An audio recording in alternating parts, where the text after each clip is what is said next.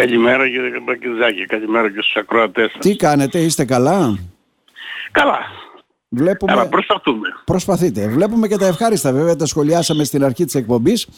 Ε, για πρώτη φορά ίσως και καλά, καλός ποιόν βέβαια και ο Περιφερειάρχης κάνει μια πενταμελή επιτροπή και όχι ένα πρόεδρο όπως συνηθίσαμε μέχρι τώρα, έναν υπεύθυνο, ε, στην οποία συμμετέχετε κι εσείς για τη λειτουργία του Πολιτιστικού και Συνεδριακού Κέντρου Κομωτινής Μέγαρο όπως το λέμε. Ε, και μεταξύ αυτών είστε εσείς βέβαια, ο Κωνσταντίνος ο Κατσιμίγας, η Αθανασία η Γιαννιτσούδη, ο Θανάσιος ο Τρικούπης, Κομωτινέος και αυτός, ο Κωνσταντίνος ο Αντωνόπουλος, ο καθηγητής μας είναι για να καταλάβω. Ο καθηγητής, ο, ο καθηγητής, μας. Ε, Διεθνούς Δικαίου, Κομωτινέος Μπράβο, επίσης. Ναι, και ο Δήμος ο Μεταλλίδης. Άρα έχει... Ο Δήμος ο Μεταλλίδης είναι ηλεκτρολόγος μηχανικός και είναι mm. ο μηχανικός ο οποίος ασχολήθηκε με την κατασκευή του Μεγάρου όταν κατασκευάστηκε την δεκαετία mm. του 2000. Μάλιστα. Καλή κίνηση. Δεν μπήκε τυχαία, δηλαδή κανένας δεν μπήκε τυχαία. Α, αυτό λέω, καλή κίνηση. Και όπως ο Θανάσιος Τρικούπης είναι μουσικός χρόνια, ε, δραστηριοποιείται βέβαια στην Αλεξανδρούπολη από ό,τι γνωρίζω, κομμωτινέος και αυτός. Το, ναι. μουσείο, το μουσείο Φαέθων βέβαια. Mm. Το μουσείο λέω, συγγνώμη, το Οδείο Φαέθων. Το Οδείο Φαέθων. Είναι ο, ο, ο πρόεδρος του, του Οδείου Φαέθων. Του Οδείου Φαέθων, μάλιστα. Ποιο είναι, είναι αυτό... είναι, είναι δραστηριοποιημένη στον, ε, στο λαϊκό πολιτισμό, ευρύτησα και αυτή από το τυχερό του έργο. Άρα δηλαδή αυτή η επιτροπή ουσιαστικά, επειδή θα μελετήσει, θα επεξεργαστεί ε, το πώς θα λειτουργήσει το μέγαρο, γιατί ξέρετε, βρίσκουμε κάποιες προσωρινές λύσεις. Το βλέπετε αυτό εσείς και χρόνια. Το πώς θα το λειτουργήσουμε. Αν μπορεί να λειτουργήσει ανταποδοτικά, θα ανοίξουμε, λέμε, τα φτερά μας όλο σε Βουλγαρία και βαλκανικές χώρες που δεν ανοίγουν ποτέ, πλην ελαχίστων περιπτώσεων βέβαια.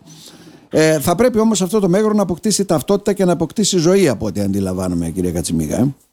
Κοιτάξτε, ο σκοπός της Επιτροπής είναι ε, διπλός. Πρώτον είναι να, να δει τις εκκρεμείς ε, ε, κατασκευές που δεν έγιναν με την ολοκλήρωση του Μεγάρου το 2010, όπως είναι ο φωτισμός και, η, και η, ο χώρος της ορχήστρας κάτω από, την, από τη σκηνή ε, και κάποια άλλα πράγματα, να συμμαζέψει αυτά τα οποία έχουν σταρεί και έχουν ελεηλατηθεί, γιατί έχουμε και τέτοια περιστατικά, ε, κατά την 14χρονη ουσιαστικά λειτουργία, η πολυτουργία του Μεγάρου, ε, αυτό είναι το πρώτο κομμάτι. Το δεύτερο κομμάτι είναι το να δούμε πώς μπορεί να δημιουργηθεί ένας πολιτιστικός οργανισμός κατά τα πρότυπα της Κεντρικής Μακεδονίας ε, προκειμένου να μπορούν οι υποδομές, ε, οι πολιτιστικές υποδομές της περιφέρειας που δεν είναι μόνο το Μέγαρο να, να μπορούν να φέρνουν παραστάσεις και να έχουν έσοδα. Γιατί σήμερα με το θεσμικό πλαίσιο που υπάρχει δεν μπορούν να υπάρξουν. Δεν υπάρχουν έσοδα. έσοδα. Ναι. Ακριβώς. Λοιπόν, αυτός είναι ο κύριος στόχος. Ε, αλλά μέχρι να γίνει αυτό, και αυτό δρομο, αυτός είναι ο κύριος στόχος, δηλαδή αυτά τα δύο που σας είπα, το Μέγαρο πρέπει φυσικά να, να υπάρχει, να έχει τις δραστηριότητάς του, να συντηρείται επαρκώς, να φυλάζεται επαρκώς και να, να δρομολογηθούν παραστάσεις οι οποίες είναι ε, ε, άξιες του, του μεγέθους αυτής της υποδομής ε, που πλήρωσε ε, και το ελληνικό δημόσιο αλλά και η Ευρωπαϊκή Ένωση στοχεύοντας ότι θα κάνει μια πολιτιστική υποδομή που θα αφορά όλη την νοτιοανατολική Βαλκανική. Mm-hmm. την άποψή μου το Μέγαρο ξεφεύγει ακόμα και από την Κομωτινή και από την περιφέρεια. Νομίζω ότι αφορά και την νοτιοανατολική Βουλγαρία αλλά και ένα κομμάτι της, της Ευρωπαϊκής Τουρκίας. Δηλαδή μπορούν να έχουμε συνεργασίες, να έχουμε πολιτιστικές ε, παραγωγές και με τις τρεις χώρες.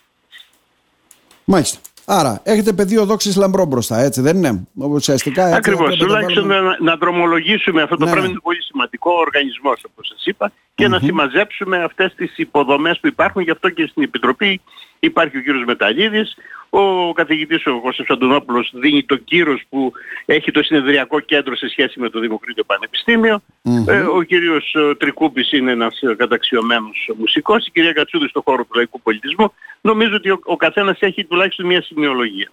Μάλιστα. Το κλείνουμε αυτό και πάμε στην εκδήλωση του Ρεταριανού Ομίλου που τα αναφέραμε βέβαια και στο ραδιόφωνο. Αύριο Τετάρτη, 19 και 30, στη Λέσχη Κομωτινέων, ένα πολύ ενδιαφέρον θέμα γιατί ξέρετε, μιλάμε για αυτή την κομμωτινή, με τα απαξιωμένα τα κτίρια, με τις απαξιωμένες τις γειτονιές. Το πώς θα πρέπει να τη διαμορφώσουμε και να την κάνουμε έτσι να γίνει πιο λειτουργική. Να αποκτήσει ζωή πέραν του ιστορικού και ε, εμπορικού κέντρου, όπως λέμε, και εκεί επενδύουμε τα πάντα.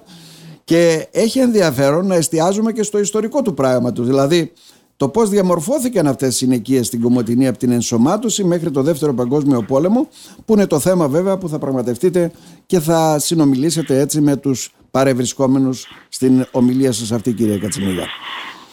Πού μπορούμε ναι, να εστιάσουμε, γιατί είναι ένα πολύ μεγάλο ζήτημα, έτσι δεν είναι; Εντάξει, ε, καταρχήν να, πούμε ότι το 1920 η ελληνική διοίκηση παρέλαβε την, την Κομωτινή μαζί με την υπόλοιπη Θράκη από μια στην πράξη βουλγαρική διοίκηση για την οποία δεν έχουμε πολλές πληροφορίες αλλά ξέρουμε ακριβώς τι συνέβαινε στην ε, περίοδο των Οθωμανών οι οποίοι βρισκόντουσαν ως κυρίαρχοι στην περιοχή μέχρι το 1913.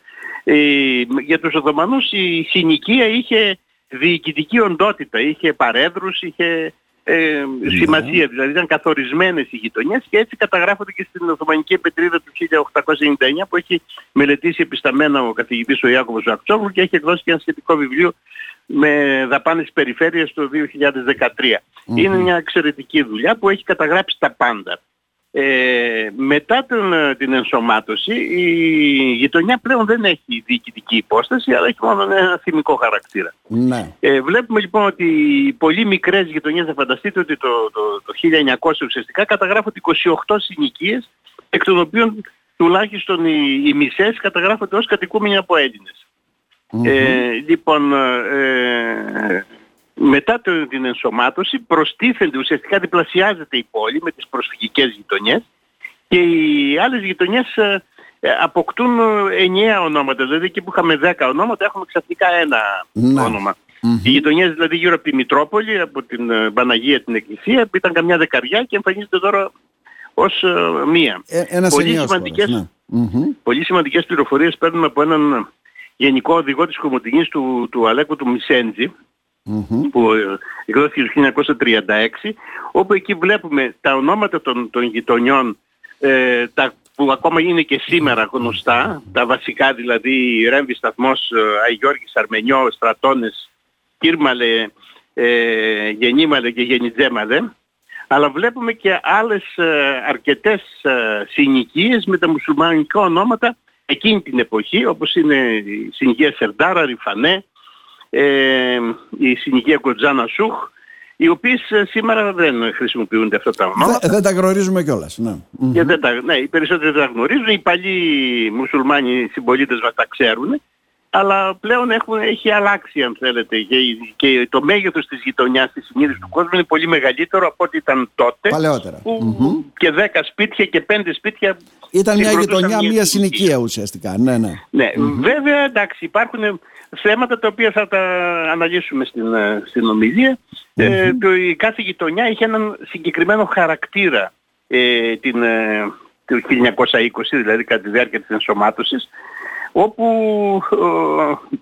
υπήρχαν συγκεκριμένα και πολύ ενδιαφέροντα πράγματα τα οποία θα τα δούμε επισταμένως. Δηλαδή για να καταλάβουμε πώς συνενώνονταν όλοι σε μια συνοικία, σε μια γειτονιά, επειδή ήταν πρόσφυγες από τον ίδιο χώρο, επειδή κάναν ομοειδή επαγγέλματα, επειδή ήταν συγγενείς και ευρύτερο έτσι και σχηματιζόταν μια γειτονιά; Δεν νομίζω ότι υπήρχαν ναι. τέτοιου είδους ε, κριτήρια. Ναι. Υπήρχαν κριτήρια για την εγκατάσταση των προσφύγων αν ήταν ε, αγροτικής ε, προέλευσης ή αν ήταν αστεί. Μάλιστα. Στην Κομωτινή συνήθως εγκαταστάθηκαν αστεί, δηλαδή ε, πρόσφυγες οι οποίοι προέρχονται κυρίως από αστικά και με, με αστικά κέντρα όπως ήταν η Αδριανούπολη, οι 40 εκκλησίες, η Βυζή κτλ. Mm-hmm. Ε, και ε, υπήρχαν περιοχές όπου κατασκευάστηκαν σπίτια από το, από το ίδιο το κράτος ή από την, από την ΕΑΠ, την Επιτροπή Αποκατάστασης Προσφύγων, ναι. στην οποία συμμετείχε η Κοινωνία των Εθνών, δηλαδή ο τότε ο ΙΕ, και έκανε σημαντική δουλειά και παρέδωσε έτοιμα σπίτια, αλλά υπήρχαν και γειτονιές όπως είναι κυρίως ο Αγιώργης, όπου δόθηκαν σχέδια υποχρεωτικά, χρήματα και υλικα ε, στους πρόσφυγες και κατασκεύασαν τα δικά τους σπίτια, τα οποία θα δείτε ότι δεν έχουν την ομοιομορφία που είχαν τα προσφυγικά σπίτια στη Ρέμβη. Ναι. Εκεί ο καθένας έβαλε την προσωπική του πινελιά ανάλογα με το σπίτι που είχε στις 40 εκκλησίες στην Αδριανούπολη, ανάλογα με το, με το, με το τι μπόρεσε να φέρει από, από χρυσά στην, ε, στην, στη ναι, μετακίνησή ναι, ναι. του, γιατί κάποιοι μπόρεσαν και έφεραν γύρες, μπορεί να μην Άρα δεν υπάρχει μια ομοιόμορφη οικοδομική έτσι, τεχνική γραμμή όπως λέμε. Ωστόσο μια, μια τυπολογία η οποία είναι ίδια. Δηλαδή τα σπίτια ήταν δίδυμα κατοπτρικά. Ε, έβλεπες άλλα ήταν πιο ψηλά, αλλά αξιοποιούσαν το, το υπόγειο ως κατοικήσιμο χώρο, το ημιυπόγειο, άλλοι κάναν πιο χαμηλό και, και κάνανε μόνο ισόγειο. Σας είπα ανάλογα και με την οικονομική ευρωστία που είχε ο καθένας. Mm-hmm. Επίσης η χαρακτηριστικό ότι δίνανε και υλικά. Έδινε δηλαδή το κράτος υλικά όπως έδινε κεραμίδια, τούβλα, ξυλία και τέτοια πράγματα.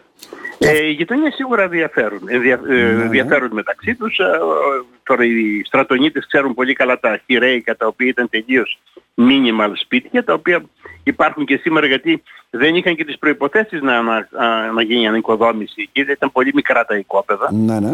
Ε, ενώ σε άλλες περιοχές, κυρίως δηλαδή στο σταθμό, στη Ρέμβη και εν μέρη στον Αγιώργη Εκεί δίνονταν και χωράφια και πολυκατοικίες. Ναι, και πολυκατοικίες δίνονταν και χωράφια και αγρία έτσι, εκείνη την περίοδο. Υπήρχαν και αμπελώνες από ό,τι θυμάμαι εκεί παλαιότερα. Εκεί απαλωτριώθηκαν τη δεκαετία ναι, ναι. του 20. Το πρώτο πράγμα που έγινε ήταν να απαλωτριωθούν μεγάλες εκτάσεις mm-hmm. νότια και ανατολικά της Κομωτίνης για να κατασταθούν οι να γίνουν οι προσφυγικές γειτονιές.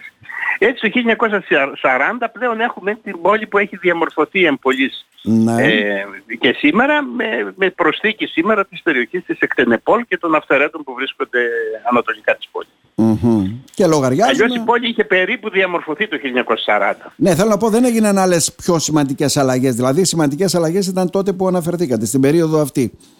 Ακριβώς. Όσον αφορά τη διαμόρφωση. Ακριβώς. Σας είπα ότι μεταπολεμικά ναι. έχουμε μία επέκταση δύο πόλεις ε, νότια στην περιοχή που είναι σήμερα το, το πέμπτο δημοτικό σχολείο, το δεύτερο γυμνάσιο κτλ.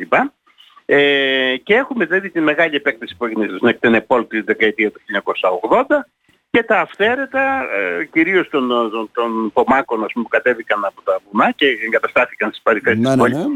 που αυτές οι κατοικίες έγιναν ανατολικά κυρίως, τα γνωστά νεόκτιστα Φιλιπποπόλεως, Περδίκα, Περδίκα ε, Αδριανουπόλεως κτλ. Που πολλά από αυτά είναι και αυθαίρετα από ό,τι γνωρίζω. Δεν ξέρω. Είναι αυθαίρετα τα οποία όμως με κάποιους τρόπους έχουν ε, νομιμοποιηθεί ή τακτοποιηθεί και είναι όλα έχουν νερό και ρεύμα. Ναι, ναι, ναι. Και ρεύμα και, και είναι υποχρέωση πια της πολιτείας να τους παρέχει και υποδομές και ήδη παρέχονται υποδομές και αποχέτευσης και αστικής συγκοινωνίας κτλ. Ωστόσο είναι μια ντροπή, είναι όνειδος για την πόλη που ακόμα αυτές οι γειτονιές δεν έχουν αποκτήσει ένα ευπρεπές σχέδιο και δεν μπορούν να κινηθούν με ασφάλεια τα ε, οχήματα ε, όπως είναι τα πυροσβεστικά, τα ε, στενοφόρα κτλ. Mm-hmm. Δεν είναι δηλαδή όταν πας και χτίζεις μια περιοχή με χωραφόδρομο Άναρχα. οι δρόμοι είναι ναι, ναι, ναι. 3,5, 2, 2 και 3 και 3,5 μέτρα. Μετά δεν μπορείς να κάνεις σχέδιο πόλης. Ναι, είναι ξεκάθαρο Ακριβώς. αυτό. Μάλιστα. Ακριβώς. Και όταν το κάνεις Τώρα... θα έχεις μεγάλο κόστος γιατί θα γκρεμίσεις σπίτια. Τώρα, Κώστα Κατσιμίγα, καλή επιτυχία να ευχηθούμε βέβαια στην εκδήλωση. Εκεί θα πείτε και περισσότερα. Εγώ ήθελα να ρωτήσω και να επικαλεστώ βέβαια και την ιδιότητά σας. Αυτή η πόλη δηλαδή σε νέες γειτονιές που μπορεί να ανοίξει για να καταλάβουμε τώρα; Κοιτάξτε, καταρχήν η πόλη παρέμεινε και έχει ένα χώρο που μπορούν να κτιστούν και άλλα παρέμεινε ως έχει. Δεν κτίζονται βέβαια από ό,τι φαίνεται. Προς το δρόμο εδώ του Κοσμίου βλέπουμε να υπάρχει μια ανοικοδόμηση. Ε; Κοιτάξτε, η οικοδόμηση, η οικοδόμηση που υπάρχει είναι αστεία. αστεία η Κομωτινή, το εκείνο το οποίο χρειάζεται είναι καταρχήν μια οικονομική αναζωογόνηση. Αλλά βλέπουμε ότι η Κομωτινή δεν είχε ποτέ αναπτυξιακό ρόλο. Ε, είχε πάντα ένα διοικητικό ρόλο. Ε, πάντα οι δορυφορικές πόλεις της Κομωτινής την, την προσπέρασαν. Και, μην ξεχνάμε ότι η ΣΑΠΕΣ ήταν μια επαρχία της Κομωτινής και ε, ακόμα από την, ε, τα τέλη της δεκαετίας, από τα τέλη του 19ου αιώνα η Ξάνθη έγινε οικονομικά ευρωστότερη από την Κομωτινή μέχρι που ουσιαστικά αυτονομήθηκε. Ε, νομίζω ότι η Κομωτινή σε αυτή τη φάση ε, βρίσκεται σε μια φάση ε, παρατεταμένης παρακμής σε κάθε άποψη. Ε, δεν υπάρχουν και προοπτικές σοβαρών επεκτάσεων Άλλωστε η Κομωτινή είναι και μία από τις ελάχιστες πόλεις η οποία δεν έχει προοπτική επέκτασης. Ήδη το γενικό πολυοδομικό το οποίο εγκρίθηκε το, το 2012 μετά από 20 χρόνια ε, έχει λήξει η ισχύ του και κανείς δεν σκέφτεται να το αναθεωρήσει. Υπάρχουν πάρα, πάρα πολλές εκκρεμότητες με, με το γενικό πολυοδομικό το οποίο γενικό πολυοδομικό ουσιαστικά δεν είναι σχέδιο επέκτασης.